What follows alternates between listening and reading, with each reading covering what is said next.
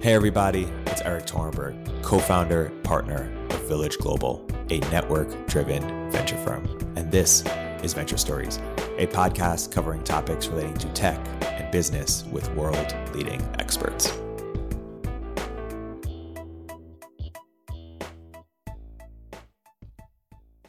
Hey, everybody, welcome to another episode of Venture Stories by Village Global. I'm here today with two very special guests Aline Lerner, co founder CEO of Interviewing.io, and Tasneem Minadakis, Director of Engineering at Google. Uh, Aline, Tasneem, welcome to the podcast. Thank you. Thank you. Aline, why don't you start with an introduction of what Interviewing.io is and how you came to start it? What is your sort of experience and background in the recruiting industry? My background in this industry sort of spans all sides. So I was a software engineer for a time, um, about five years. Then I kind of fell into recruiting by accident. I worked in house. I ran hiring at a company called TrialPay and at Udacity as well. Ran my own recruiting firm for two years and then uh, started interviewing IO about three and a half years ago. We alternate between IO and .io. We still haven't settled on it. um, I've really seen engineering hiring, as I mentioned, from all sides. And one of my biggest frustrations with it was just how I always seem to work with really fantastic engineers who didn't have the pedigree that we expect fantastic engineers to have. So maybe they didn't go to a specific school or they, they hadn't worked at one of a few companies before, and how they were always among the best. And somehow, when we were hiring engineers, we were still looking for a very narrow set of criteria back when I was a recruiter, I started writing stuff on the internet about hiring in part because when I first started my recruiting firm, I didn't have any business. And so just wanted to fill the void with something to do, but also um, because I was just really frustrated. And um, back when I was at TrialPay, I ran this study, what was more of an experiment, I guess, where I looked at all the resumes um, of folks that had applied to us and then folks that had actually gotten offers and tried to work backwards and figure out what attributes of a resume might be most predictive of somebody getting an offer. And what I discovered really surprised me and killed my faith in the resume as anything valuable forever. What I discovered was that where people went to school didn't matter, how senior they were didn't matter, how advanced their degree was didn't matter, you know, whether they had a GitHub didn't matter, like how many projects they had, how many languages they knew. Like none of the things that we think matter mattered except one, and I'll get to that in a moment. But the thing that mattered most by far and away was how many grammatical errors and typos people had on their resumes. The next most important thing was how concisely they described what they did. Like, did they actually explain what they worked on in a way that made sense and was in context rather than just saying, you know, I worked with the software development lifecycle. That's a terrible example, but people still say it on resumes. And then the thing that mattered third, and like only a little bit, was where they had worked before. So this just led me to write stuff on the internet and just like complain about how bad hiring was. And then uh, candidates started coming to me. A lot of them were non traditional. I'd interview them myself because I had a technical background and had done a lot of interviews after this. I'd done even more, probably have done a thousand in my career by now. Um, and what I discovered was that the people who did well in interviews were often non traditional candidates. And then if they did well, I could, when I presented them to one of my clients, I could say, even though this candidate looks kind of weird, at least I know he or she is very, very good because I interviewed them myself. Sometimes companies took this seriously, sometimes they didn't. But candidates loved it because for them, if they did well, it was um, a way to bolster their candidacy. And if they did poorly, at least they got some practice. And this is what interviewing IO uh, sort of grew out of. These days, what we do is we have a practice platform where if you're a software engineer, no matter who you are, no matter how you look on paper, you can practice technical interviewing anonymously. And when I say practice, I mean you actually have a mock interview with another person on the internet where they run you through an algorithmic interview in a coding environment and talk to you. You get feedback at the end, and then top performers, independently of their resume, get to interview with companies like Uber and Twitter um, and Goldman Sachs and uh, Lyft and others right on our platform, also anonymously. And our, our intent is really to make hiring much more efficient. People tend to do well in our interviews with companies because we already know how they do in interviews. A lot of about 40% of our top performers do not look the way you'd expect them to look on paper. Tasneem, why don't you give it back a bit of your background, how you got into so into recruiting, and uh, what inspired you to advise uh, advise startups, and then what inspired you to advise uh, interviewing.io uh, specifically? Thank you, Eric. So I have been in uh, the tech industry now for 15 plus years. I started my career as an engineer and over the years sort of uh, played a part in different roles. So, kind of engineering leader, product managers, different facets of software engineering lifecycle, if you will. I've been managing now small and large teams for about 10, 8, 10 years, I would say.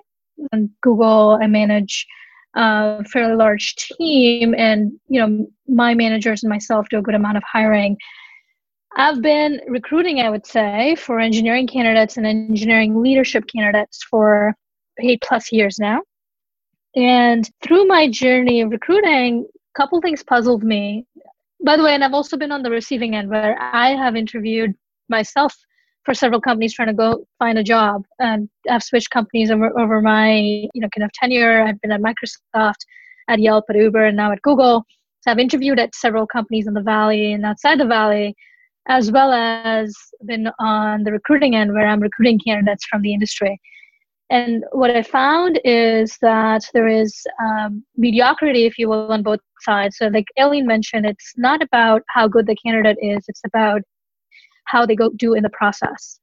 And the process is not perfect. It's it's trying to procure signals about the candidate based on the candidate performance in the two, three, four hours of the interview and the interviews oftentimes are are almost sort of trying to capture you know signal around algorithmic and or uh, you know some design technical capability and uh, they're they're trying to perf- judge performance through that 20 30 40 minute interview process. Depending on the day depending on you know the candidate's mood on either side whether it's the candidate or the interviewer the performance of the candidate can widely sway. And so um, i sort of started to realize that the entire system of interviewing is you know quite hit and miss. It's not about how good the candidate is it's just about how they perform in that moment.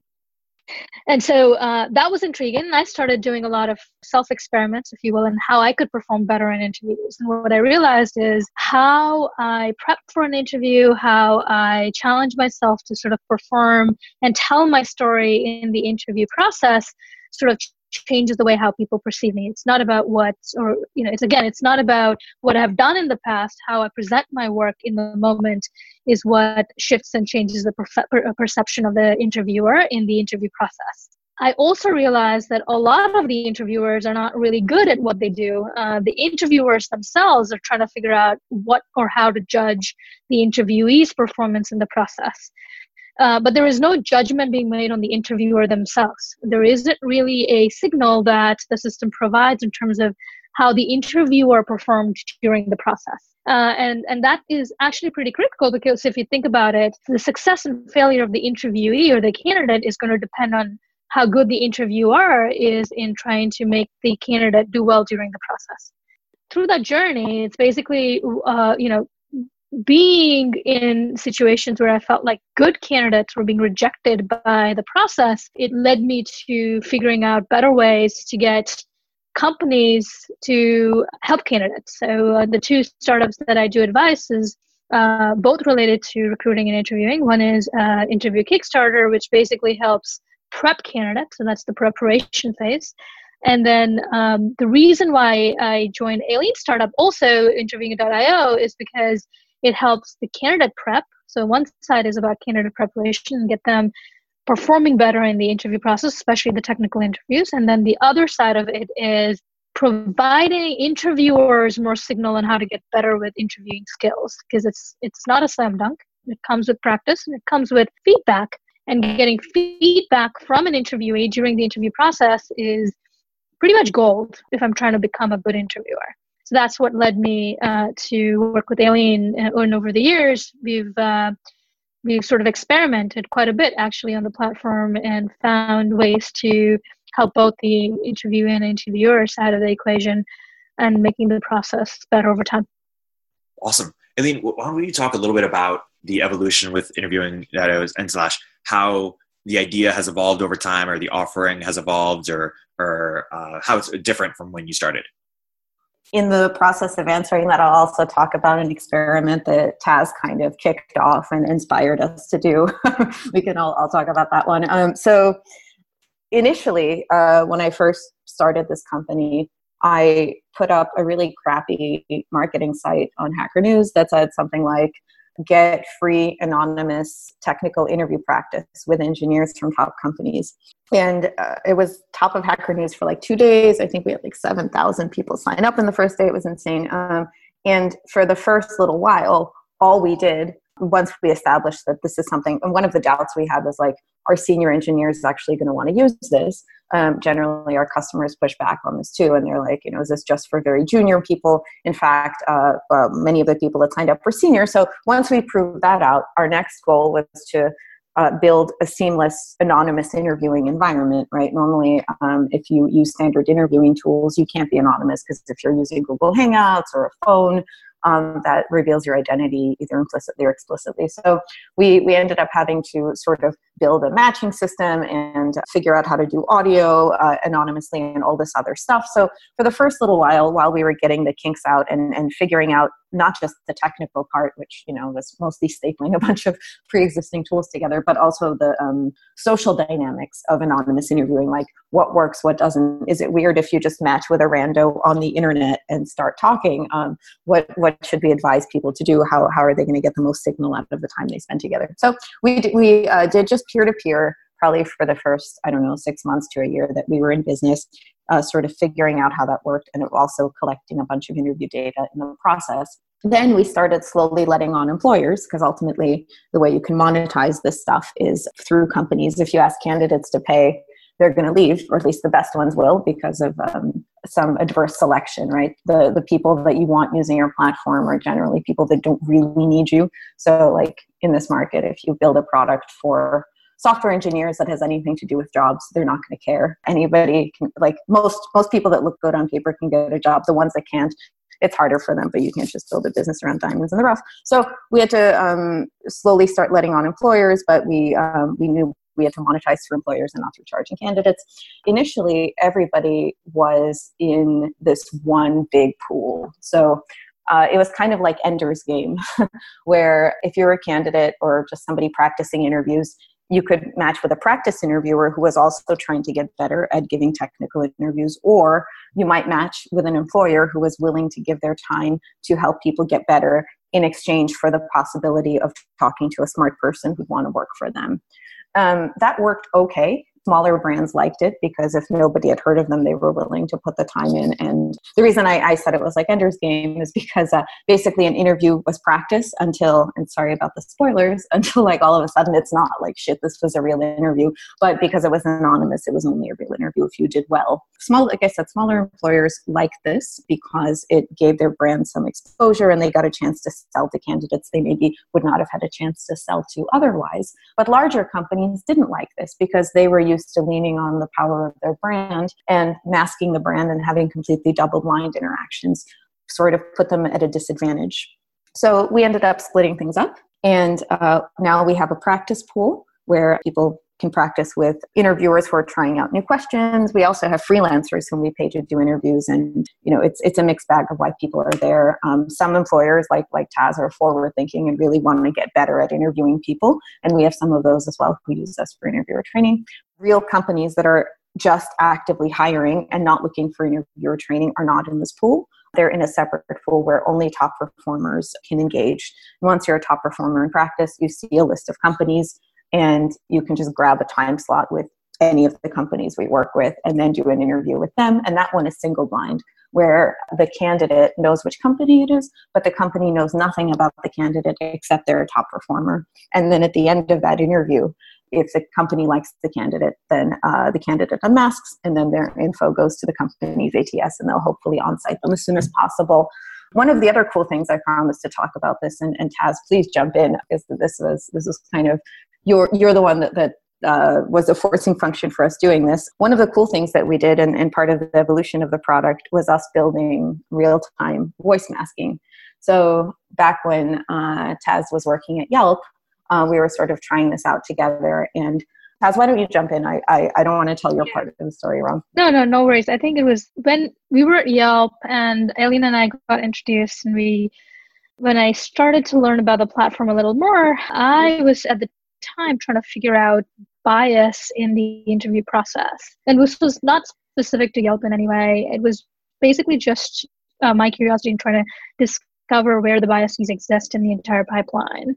And part of the bias comes from, of course, uh, top of funnel, right? Which is basically where or how are you sourcing candidates into the funnel? And this is no probably no surprise to most, but a lot of sourced candidates oftentimes are also referral candidates. So your your pipeline ends up being biased by your organization and who they're referring, and that it actually introduces a good amount of you know kind of either diversity or lack thereof, if you will, depending on your referred candidates into the pipeline. The other part that we were curious about uh, was bias in the pipeline of interviewing itself. Uh, do different interviewers, if you will, bias differently for different candidates? And this may be gender or race or cultural diversity of any kind. We were curious if interviewers somehow judged candidates differently based on factors other than their performance in the interview.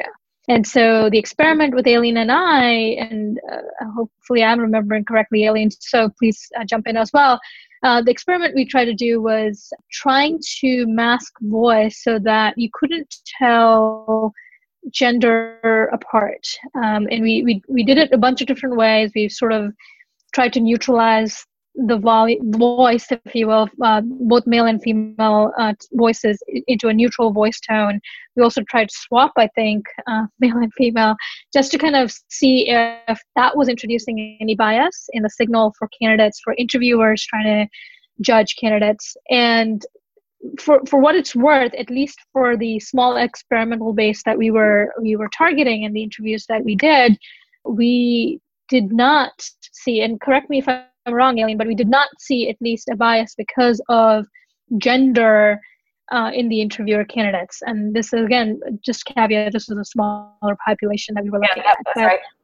Yeah, uh, which uh, which was actually at least in our case was very rewarding because that made us feel good that our pipeline we were not biasing candidates out just because of uh, the tone of voice. So oftentimes you hear female they have a sharper voice tone and or even a, different style of presenting themselves and we were worried that that kind of screened people out if you will in in the interview process. This was this gave us a very good platform to be able to ensure that within our environment we were not necessarily biasing against uh, female candidates.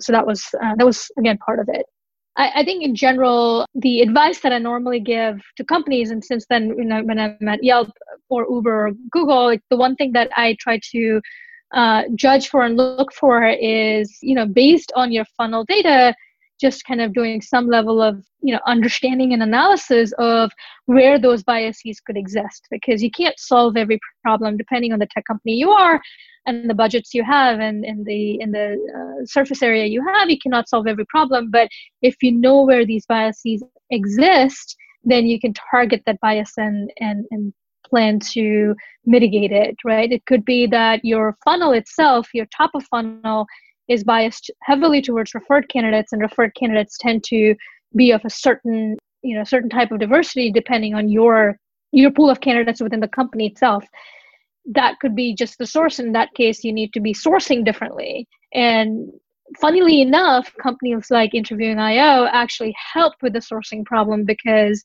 you're not necessarily biased towards your own sourcing pipelines and you're opening up the doors to uh, you know kind of any candidate across anywhere in the globe and you're able to find the right candidate based on the position that you have in mind uh, but oftentimes the, sort, the the bias can even be introduced in the pipeline It could be that certain interviewers are biased. It could be that your process is if you're asking a certain category of questions, they're not performing as well, if you will, because certain candidates that are coming to you, maybe senior candidates, and you may be asking, you know, purely algorithmic questions, and they may be looking for design questions. Could be any number of dimensions in terms of how your bias might exist. And so you might be able to fine tune the interview process to suit candidates better.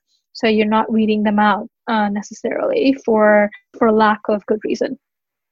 I would argue that like the most problematic bias is probably at the very top of the funnel, just by virtue of it being shaped like a funnel, and that being the most number of people that that get affected. Not, you know, certainly I, I believe interviewers are, are imperfect, our interview process is imperfect, and there is bias at all stages of the funnel but you know for, for us like the problem that we think that where we can make the most impact is is the top um, one of the things that like just the crazy things we've seen is uh, routinely our candidates will apply to a company for whom we hire without us. So they'll just go in through the front door apply inbound maybe you know they'll they'll get in some other way. And then uh, they won't end up getting an interview because of how they look on paper. Then they come to interviewing. Io do a few practice interviews excel choose that company, book a time slot with them, kick ass in that interview, go all the way to on site, get hired. And then, you know, it, it forces this existential conversation within that company because they had previously turned that candidate away based on their, their pedigree. And now they, they ended up getting hired when they, when they got the chance to show what they can do. Yeah. I mean, I, I think that that is, uh, you hit the nail on the head, right? I, mean, I think what happens is when you're getting thousands and thousands of resume, you ha- you use some mechanism to screen and if you're looking yeah, at a resume to screen yeah you're going to look at certain dimensions within the resume the school or the companies they the school the candidate went to or the companies that they worked at previously and or some you know kind of uh, language within the resume like uh, like we talked about before where they may be using certain phrases in the resume or, or you know kind of skills that they have excelled at before and it becomes a pattern match problem. And so when you are judging a person based on a pattern match in a resume there's a lot of noise in that signal. You're bound to exclude candidates too early in the pipeline than they need to be yeah it's you got to do something right? If, if, if that's how you hire and there's really i mean there, there there are newer and newer players in the space now. I and mean, we're one of them. There are others that are trying to kill their resume entirely and come up with a new kind of credential that that's based on ability. And i'm i'm excited it's happening because I, I think people yeah like everyone's doing their best. Um, everybody wants to make good decisions and you have to manage trade-offs and, and you know make decisions quickly. But yeah i think i think the way things things are done now could use a lot of improvement even though everybody is doing their best. There's a couple things i, re- I really uh, i'm really intrigued uh, one is I, I, love the idea generally of i'm gonna you know play this you know this do this you know a- application or do this interview and if i if i crush it people can see it but if not there's no pressure. And that just applied elsewhere i think is, is just an interesting concept as a way to sort of uh, lower the barriers of people getting involved in, in different activities. More broadly uh, on credentialing, I want to hear you guys or uh, hear you sort of expound on what you think the future there might look like because people work you know work pretty hard to get credentials you know and and, and sometimes it, it, if they're designed well can be uh, you know a way to assess out you know long term not just how you perform in one interview but how you perform over long periods of time how, yeah. How Oh, I have so many thoughts. Taz, just jump in whenever. I'm just going to go off. Um, so, uh, the way we, we've traditionally credentialed people in computer science used to work okay. I remember when I was in school, I think, and, and I hope I'm not lying here, as I recall, like Oracle would come in and like give offers to like the top X percent of MIT's computer graduating computer science class, right? And that that kind of worked. It doesn't really work these days um, for for a number of reasons. One is how people are getting into computer science is changing. So if you look at the number of people that are enrolling in traditional computer science programs every year, it's growing linearly. If you look at people enrolling in alternative programs, things like Lambda School or, or boot camps or, or uh, MOOCs, uh, like Udacity, where I used to work, or Coursera, um, that is growing exponentially. So, you know, in maybe, in my opinion, in like five years, the landscape is going to look completely differently.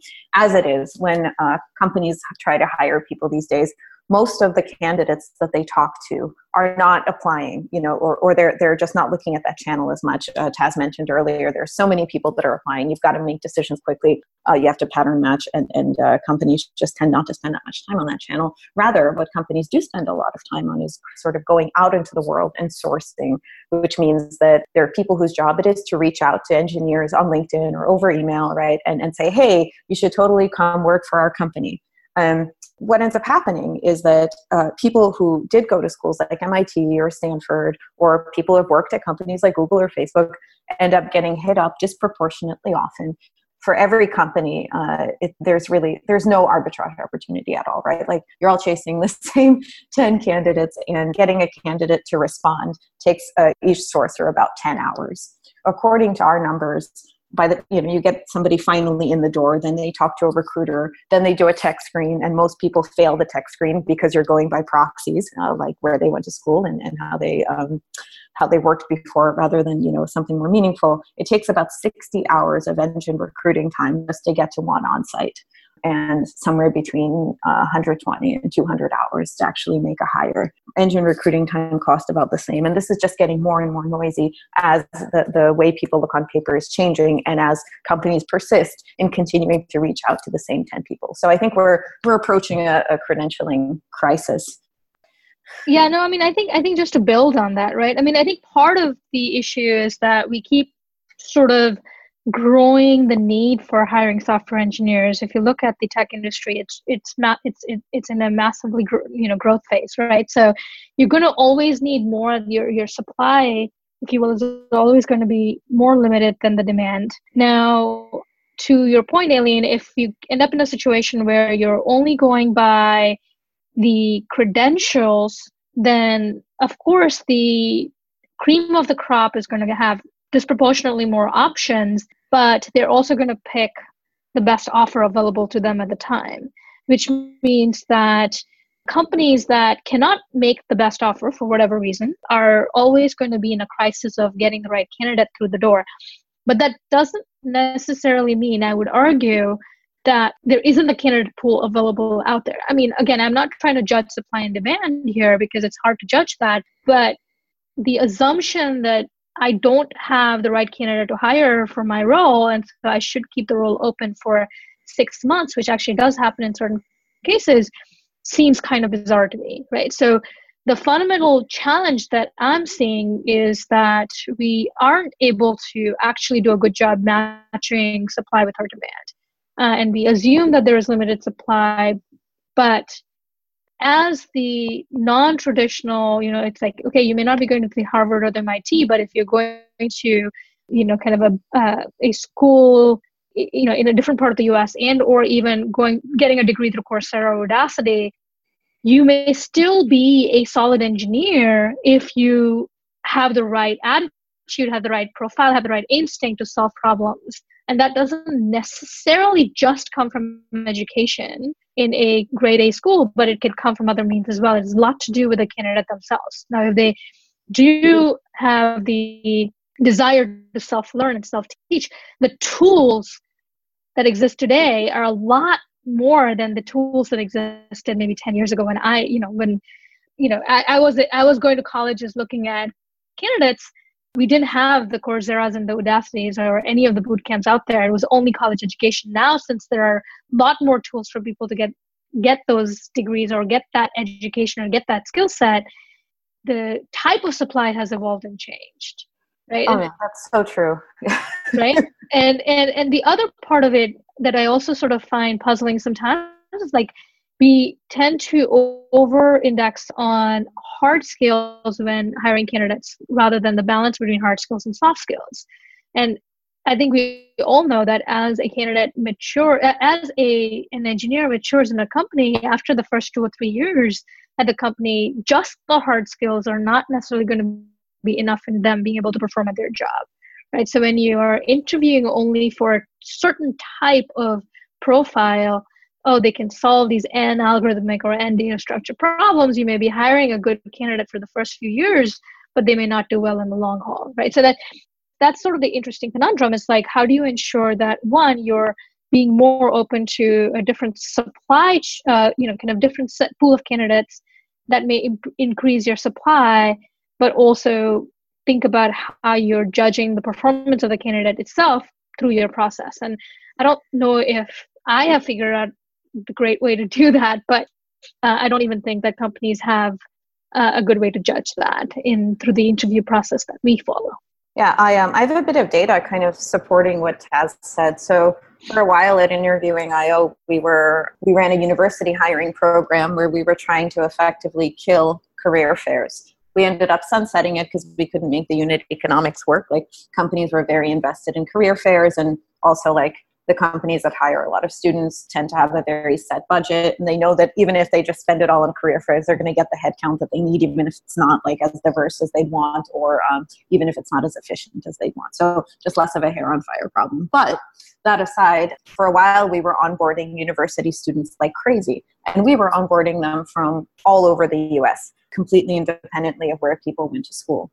And of course we noted where people went to school and then later we uh, looked to see how they performed in practice interviews. And what we discovered is that there was just not that much difference in performance between students in very elite schools, you know, CMU and Stanford and MIT and, and Caltech and others, versus, you know, top tier state schools and even middle tier state schools. It was just not different. Now, one of, uh, I think this, this speaks to a Taz said earlier. She's like, it's not just about the knowledge the candidate has, but some of their character. And I, I think that we ended up with a bit of a self selected group where the students that wanted to practice on interviewing IO were a little more gritty, right? And, and were a little more driven and had more initiative than others. But if you can find a way to correct for that, then where people go to school just doesn't have bearing on, on how they, they perform, at least in technical interviews. Whether those interviews predict how they do on the job, completely separate issue. One other thing we looked at too was what attributes generally made people perform better in interviews. And uh, the thing that mattered most was whether people had taken a bunch of classes on Udacity or Coursera. And Udacity or Coursera did not pay me to say this, but that, that's true. And again, I think it just speaks to a certain amount of grit, right? If people are willing to take the initiative and self learn and round out their education, even if they didn't go to a top school, it just generally speaks to a better engineer than, than somebody that just coasted at, at a top school. Yeah, I mean, I think uh, that's sort of the other part of it, which is, you know, I think you made this point, Aline, is performance in an interview is not necessarily predictive of performance on the job. And that's an interesting point as well, which is the interview process is not foolproof and it will never be foolproof. But most companies try to err on the side of precision rather than recall. And so you end up screening candidates out based on that signal that you get in an interview, even though they may be perfectly great candidates for the job. And you have the opposite problem as well, which is, you know, you do all the screening possible and judge for that perfect candidate to come join you, but then they may not end up being that perfect. And, you know, that delta, it would be really, really hard to close the delta between interview performance and job performance. Just realistically it's going to be hard unless you completely flip the process entirely you know by some sort of an apprenticeship program of sorts if you will right? Where the performance is judged by the work you do not necessarily by the two three five hour of interview interviews that you take as a candidate. So that's another you know just thought i've always had which is what if the world what if the tech industry judge performance differently right judge performance of interviews and performance on the job differently. I mean, that would be the holy grail, right? Like closing that loop, going all the way from somebody's candidacy to not only whether they get an offer and ultimately get hired, but then seeing longitudinally how well they do in that specific job. I would love to do that one day. We're trying to collect all the data right now, so we'll actually be able to say something cogent about this down the line. Like that, that to me would be like the biggest achievement in this space if somebody could actually nail that. Maybe it'll be us, maybe it'll be someone else. Agreed. Yeah. So zooming out for a bit, Aline, could you start maybe give sort of a a picture of how you slice the, the markets because you've been thinking about startups in this space for for just how you slice up the recruiting space in terms of different opportunities where, where startups can can play. And I guess I'm curious, and the question for both of you: if if you weren't running interviewing.io uh, but wanted to build a different company in this space, where might you experiment or explore? So when we fundraised in the past, I've generally talked about the competitor axes, right? Um, and of course, we've chosen these axes favorably so we can stick ourselves in the top right because that's what you do. But the, I think the, these axes exist for a reason. So I'll, I'll talk about the space sort of through this lens. I think there, there are two things that really matter when you're building a company in the recruiting space. One is, and I, I touched on this a bit earlier, is can you give the best candidates something that uh, they can't get anywhere else. So if you again if you go to the best people and you say i can help you get a job they're going to be like i don't give a shit. I can get a job without you recruiters are hitting me up left and right and uh, i have friends that work at all these companies. That's not to say those are the only candidates and it would be hypocritical of me to operate on that because we believe that talent is distributed uniformly. It's just that you can't make a whole business around diamonds in the rough. I think you have to build a product that even the best people need and then everybody else needs to. And by best, I mean best on paper, not necessarily like actual best. So for us, um, that has been giving people free anonymous mock interviews with senior engineers from top companies.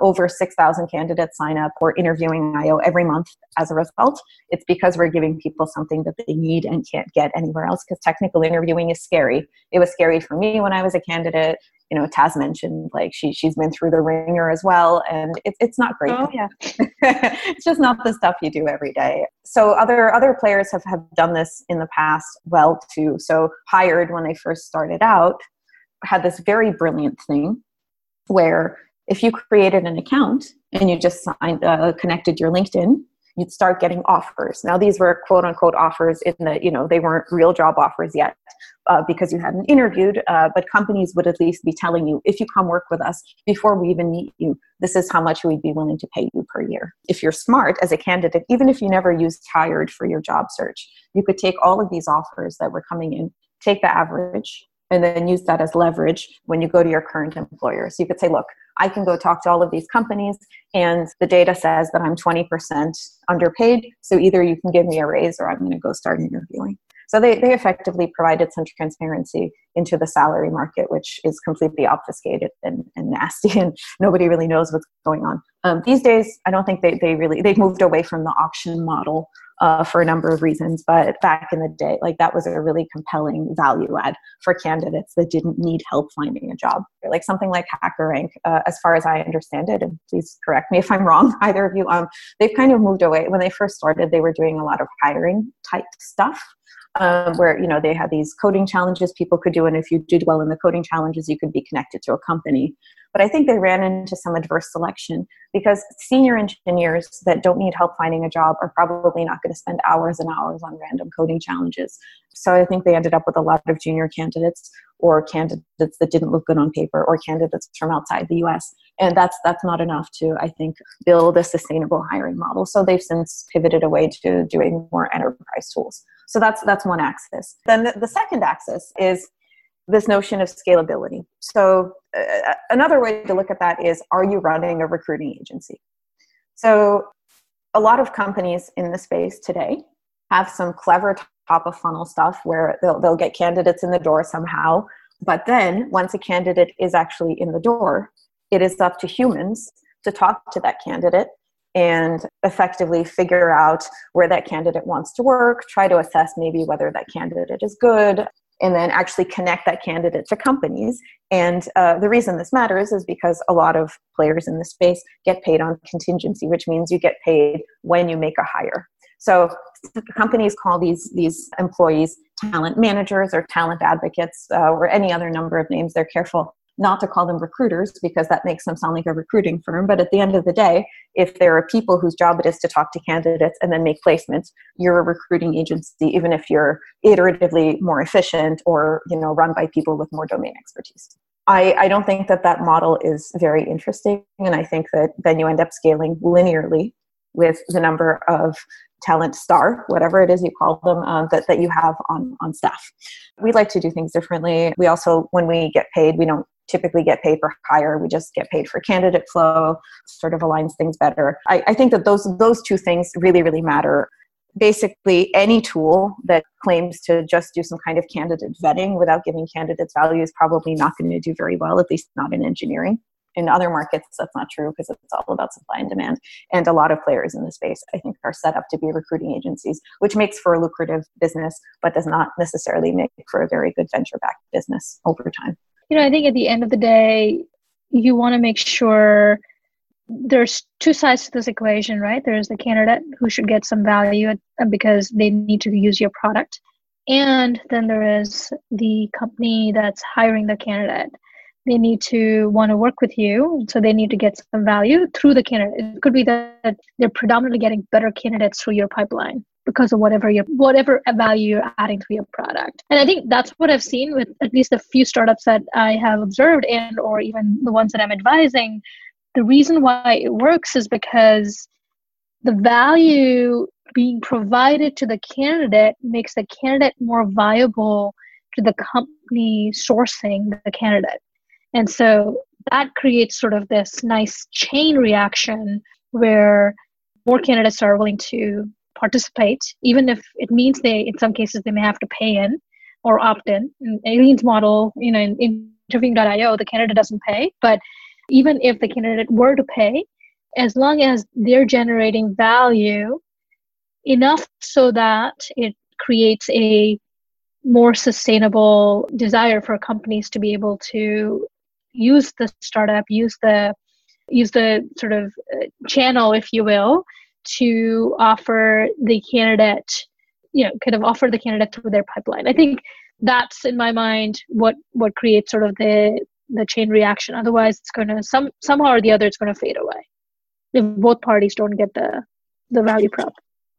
So I want to dig in on a few of those points. One of them is the uh, recruiting firm. So some of the recruiting firms are or maybe one or two of them are over a billion dollar company. Is that, is that correct, Aline? And w- w- my question is, could there be like an, what Atrium has done for law firms? Could there be like that for a recruiting or search firm? I think it depends on. So I don't know of any recruiting firms that are billion dollar businesses within engineering recruiting. I, would be uh, if if I'm wrong about that, please tell me. But I think in other verticals, that's possible because of the supply demand disparity, right? So if you have a shortage of jobs and a surplus of labor, right, and a company's biggest challenge is just like vetting all of their inbound, then it, it greatly changes the dynamic. There are also recruiting firms that probably specialize in very niche roles, um, which, you know, I, I don't know how that would build a billion dollar business, but it's, it's possible. Um, I guess I'd, I'd, I'd, have to know a little more about which ones you had in mind. But uh, for me, I generally think about like, what is the hardest thing in this space is it is it vetting or is it like attracting people or is it you know that there's some kind of uh, uh, credentialing problem atrium is a uh, tech enabled law firm that justin kan former founder of twitch and justin mm-hmm. is this founder ceo of and uh, they're trying to take the business of gunderson and cooley mm-hmm. by creating a much better brand and and you know create uh, replace some pro- or make some processes better with technology is the is the thesis i think theoretically right Aline it could be possible. I think at the end of the day it's really about matching the right supply with the right demand. So in theory you could say it is possible. Now linkedin is not a recruiting firm per se but it uh, kind of acts like it right? So companies can actually create a recruiting profile within LinkedIn and and and search for candidates on LinkedIn. So in theory, I would say, yeah, absolutely, it's possible as long as you find an ability to match the right supply with the right demand, especially for again, like you said, executive positions where the pool itself is smaller, but the ability to close that position uh, means a lot to the company. So if you find the right candidate for them, it means a lot to the company and to the candidate because the stakes are higher. So I guess uh, with LinkedIn, it's it's it's interesting. LinkedIn is, I guess, not a recruiting agency because the way LinkedIn monetizes, I think, like most of their revenue comes from subscriptions to LinkedIn Recruiter, right? So I would say that LinkedIn is. That's right. That's right. Yeah, so it's like a data source. I think if LinkedIn tried to monetize by making placements, they probably would not make very much money because I, don't think LinkedIn Recruiter is a very effective way of, of sourcing engineering talent there are cer- there are certainly ways to build businesses in this space with a ton of revenue, right? But like LinkedIn's secret sauce is the network effect and, and the stickiness, um, not necessarily their their placements. So yeah, I, I guess I, I wouldn't compare them to a recruiting firm because their their core value is not like sourcing candidates; it's having this this tool that that that you can use to like find information. With with Atrium, I I, I can't speak too much to them because I just found out who they are. But I think it also depends on like how much of the job you can automate. Right? If Atrium doesn't need to hire a bunch of lawyers to do lawyer things, and they've uh, created a tech-enabled law firm by virtue of, of using technology to automate away what were traditionally human jobs, then hell yeah, of course it's possible, right?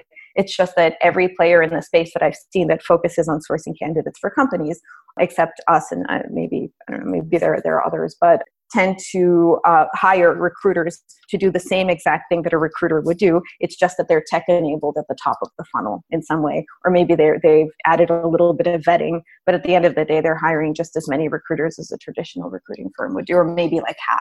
But it still ends up being um, uh, set up where you're scaling linearly with the number of that staff. So what's it going to take for LinkedIn to be disrupted? I mean, five years from now, 10 years from now, is LinkedIn going to be as big. Talk a little bit about how it's been powerful, you know, powerful for so long, and what's it going to take for there to be some change there. Yeah, uh, well, LinkedIn knows. I think it's it's a an extremely innovative platform or was when they started, right? Um, and the, the, the network effects they've had have been startling. Like that's amazing. They they have such a huge win with that. But at the end of the day, LinkedIn knows everything about everybody, except whether they're actually good at their jobs and that that to me is going to be the thing that, that needs to be disrupted if you look at, at hired right they recently bought pi. I think the reason they bought pi assessments is because they're also trying to close that loop right? They realize that traditional credentialing doesn't work and you need to know if your candidates are good in order to do your job more effectively. And i think that's that's the future of, of recruiting startups is is not just having a database of candidates that one can search but actually adding some kind of uh, supplementary info about whether they're good coders.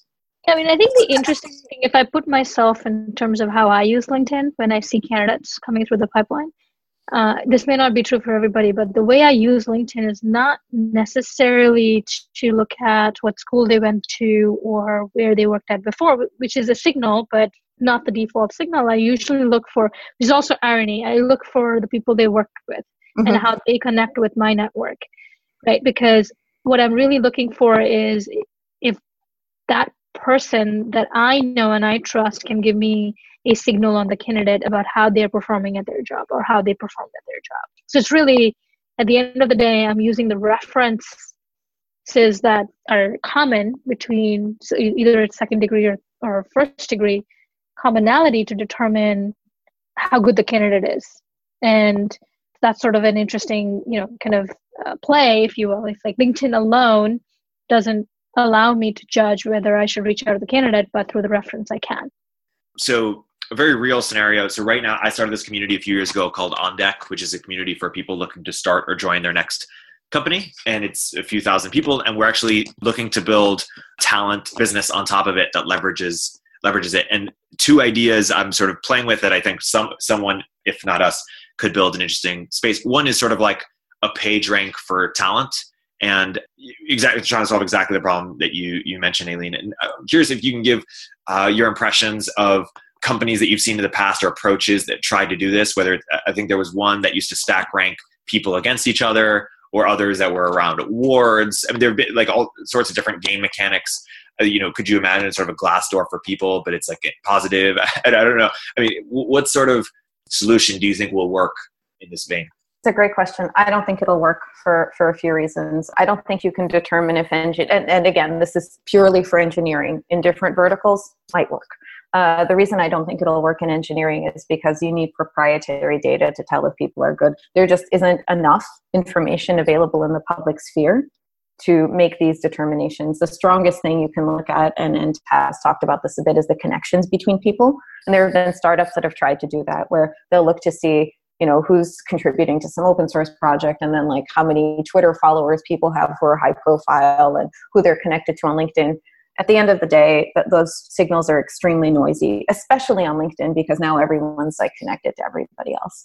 But there are plenty of engineers that just don't have public presences and even if they do like scraping the code they wrote um, on some public project in github is probably not going to give you that much signal and it's hard to scale up and do well there used to be things like uh, you could give your coworkers awards, right, or or, or uh, give them badges, or you know do it publicly. I think there was a thing called Coderwall years ago that tried to do something like this. Generally, engineers have no incentive to do this, right? They know it's for hiring and then you give somebody an award and then all of a sudden recruiters are after that person and you feel like a jerk right? Like there's no value that you get out of it. In order to get engineers to do something that that uh, messes with their social network and like compromises their social status in some way is, is is really difficult. People have also tried to overcome this problem with money where you know you can create a startup where you refer your friends to different jobs. But unless you're going to be giving people huge huge fees it's not worth it because if it's not the company where you work why would you give your friend's name to somebody else? Unless you're really hurting for money but engineers aren't. So the unit economics on those things just tend to not work if you're trying to get people to, to submit information. I think the only way to get data about people is to get people to give it to you themselves because you're giving them value. Totally. You know best jobs come from referrals often. Mm-hmm. tools that empower people to refer. So mm-hmm. Basically the idea is that you know often people will come to candidates will come to me and say hey what are the best companies that I should be looking to join? And I'll sort of say oh who did I last speak with? Who's top of mind? And and similarly companies will come to me and say hey who's the best product manager or head of you know uh, operations in, in your network that we should be looking to poach? And I'll say oh who's top of mind? And could you create almost like a marketplace around each individual's network? So almost like what AngelList syndicates did to empower people to become investors, who, people who had good deal flow but didn't have any access to uh, LPs or, or any infrastructure. For people who have networks, could you give them tools to manage their networks better? Almost like a you know filter and search, like oh who are the product managers I know, et cetera. But then also give them the infrastructure to actually become recruiters and almost create a three-sided marketplace where they can make money from and I, I, you know, I as a VC wouldn't want to do it. I just want to help people out, and lots of other people would just want to help people out. But other people, if they can make extra income from making successful matches, could that be interesting? And the idea is what Product Hunt did empowered people to become journalists effectively. Because before Product Hunt, only people who could post articles on TechCrunch could get serious traffic. But now, you know, orders of magnitude more people can bring similar traffic to startups. Could you similarly empower more people to have the tools that recruiters have? It's a great question. I think journalism is it's, it's hard to draw that analogy precisely because of the supply demand difference, right? Like in this market for journalists, especially well, it just happened at BuzzFeed, I think it's kind of indicative of what's happening everywhere. Like there's a surplus of journalists and a shortage of jobs. And that fundamentally changes the incentive for everybody, right? When you're in a situation where there's a shortage of talent, and a surplus of jobs, people behave differently. I think some people like you are trying to do the right thing and are really incentivized to help people but in part like Erik you're a connector. Like that this is a lot of what you do. So you'd probably do this anyway. People don't always want to do this anyway. And if they're not going to do this anyway you have to sort of find the dollar value that's going to make them change their behavior.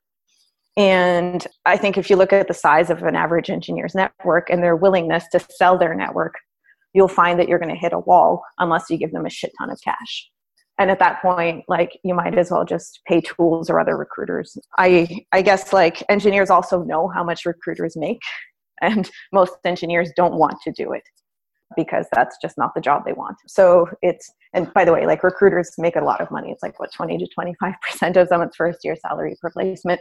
Um, so i think you, you'd have to making the unit economics on this uh, work i think would be very very difficult. And um, i haven't seen anything be super successful the one exception is a tool called Teamable, which is a SaaS tool that companies can use to sort of plug in their employees' networks and then have those employees refer those people as part of their job to their own employer. And I, I think they're they're doing decently well, but uh, you know the the it's a SaaS tool, and, and companies are willing to use it. Uh, it's it's very different than than paying placement fees. Yeah, I mean, I think the only way I can, the idea of connection is interesting, right? I mean, to Erik's point, uh, uh, Erik's a connector. Like, I get these requests quite often of connecting within, connecting people within my network. I think if you somehow found a way to make it kind of like a professional network like LinkedIn started, like LinkedIn, I don't know if LinkedIn started with the idea of making recruiters happy by providing them the data. I don't know if that was the premise in which recru- uh, LinkedIn started. So if you're able to start with the premise of connecting people and making it easy for people to connect based on not just the what but the how, not just who they are but how how they are at at, at a particular job, there could be something there. But kind of analogous to recruitment firms. I don't really know if you can turn that into like a recruiting recruitment firm. Like each of each of us become yeah less less like recruiting firm recruiters in the process exactly yeah, like AngelList for but uh, like what AngelList did for investing AngelList doesn't invest directly but they create a marketplace for other people right. well AngelList gives yeah. you such a compelling reason to do it right like you can make a lot of money as an angel investor and they're like this is stuff you'd be doing anyway right they're just removing the hassle whereas people i think would this is not a behavior that engineers would be doing anyway. And the, the upside for them is a lot smaller than you know having a great portfolio of angel investments because you have access to syndicates you wouldn't have had before right? It's it's, it's a very different set of incentives. Right. So so you were dubious on the uh, desire for to for people to have their referring power increased or, or facilitated yeah unless yeah i think that like the, the the activation energy to get people to do it for opportunities like people will refer people to their own employer right? Because then you know they when you're telling somebody to work at your company presumably you're happy there right? And you're not going to put a friend in a bad situation. You're not going to refer your friends to opportunities you know nothing about because then it's your reputation right? And th- how much are you willing to get paid to, to sort of subvert that? It would probably have to be a lot then the argument is well what if they don't refer their friends to whom they feel they owe something but just people that they don't have a relationship with? But at that point you lose any of that special sauce um, where, where they know a lot about the person. I don't know I, this sounds to me like if it were going to work this is a feature that linkedin would be very well positioned to build precisely because they know what everyone's social graph looks like. Uh, and and they, they haven't and uh, I, I suspect they haven't because it's a lot harder than it sounds. Totally uh, as many things are. Uh, I want to be sensitive to, to both your time. It's been a fantastic deep dive into into recruiting. Where can people learn more about interviewing.io and, and you just you, both of your work in general? Fortunately, our name is also a URL. One of the few things I maybe did right as a founder. so just please go to interviewing.io. We are, I think, the most efficient way to hire software engineers. For many of our companies, we're actually a better source than internal referrals because we know how people do in interviews and can therefore predict very well how they're going to do in future interviews and and uh, and beyond. So please go to our site and also our blog is pretty cool. We share a lot of data. Some of it I talked about in this podcast. You can read about what happens when you make women sound like men and men sound like women, and uh, how important pedigree is when it comes to interview performance and stuff like that. I think the last thing I'll say is, I mean, I'm not super hard to find on, on LinkedIn. Tasneem Minadakis was not a very popular name. I, I, think there's just one of me on LinkedIn, so that, that makes me feel special. nice. but uh, no, I mean, I'd say this field or this area is actually ripe with opportunity. Uh, there's interesting sort of challenge and we talked about this it's just it's about the sourcing it's about the funnel it's about connecting how people do an interview process with how they perform on the job and you know i'm always looking for and curious to see what what brilliant ideas people come up with to plug the hole because there's definitely opportunity. And someone like me is always looking to hire hire good people uh, into the companies i work at and do that uh, with minimal amount of friction. And so if there are companies out there and startups out there that come up with brilliant ideas to be able to do so I'm sure there'll be people like me always be willing to talk to them about it. I'll also throw in a plug for, for Taz. If you are looking for a job and you're an engineer, she's probably the kindest, most empathetic, thoughtful, and smartest eng managers I've ever come across. So you'd be Aww, you have the chance to work for her. So I'd be remiss if I didn't say that. awesome. Thank you both so much. This has been a, this has been a great episode. Thanks, Erik. Thanks for having us. All right. Thank you. Bye bye.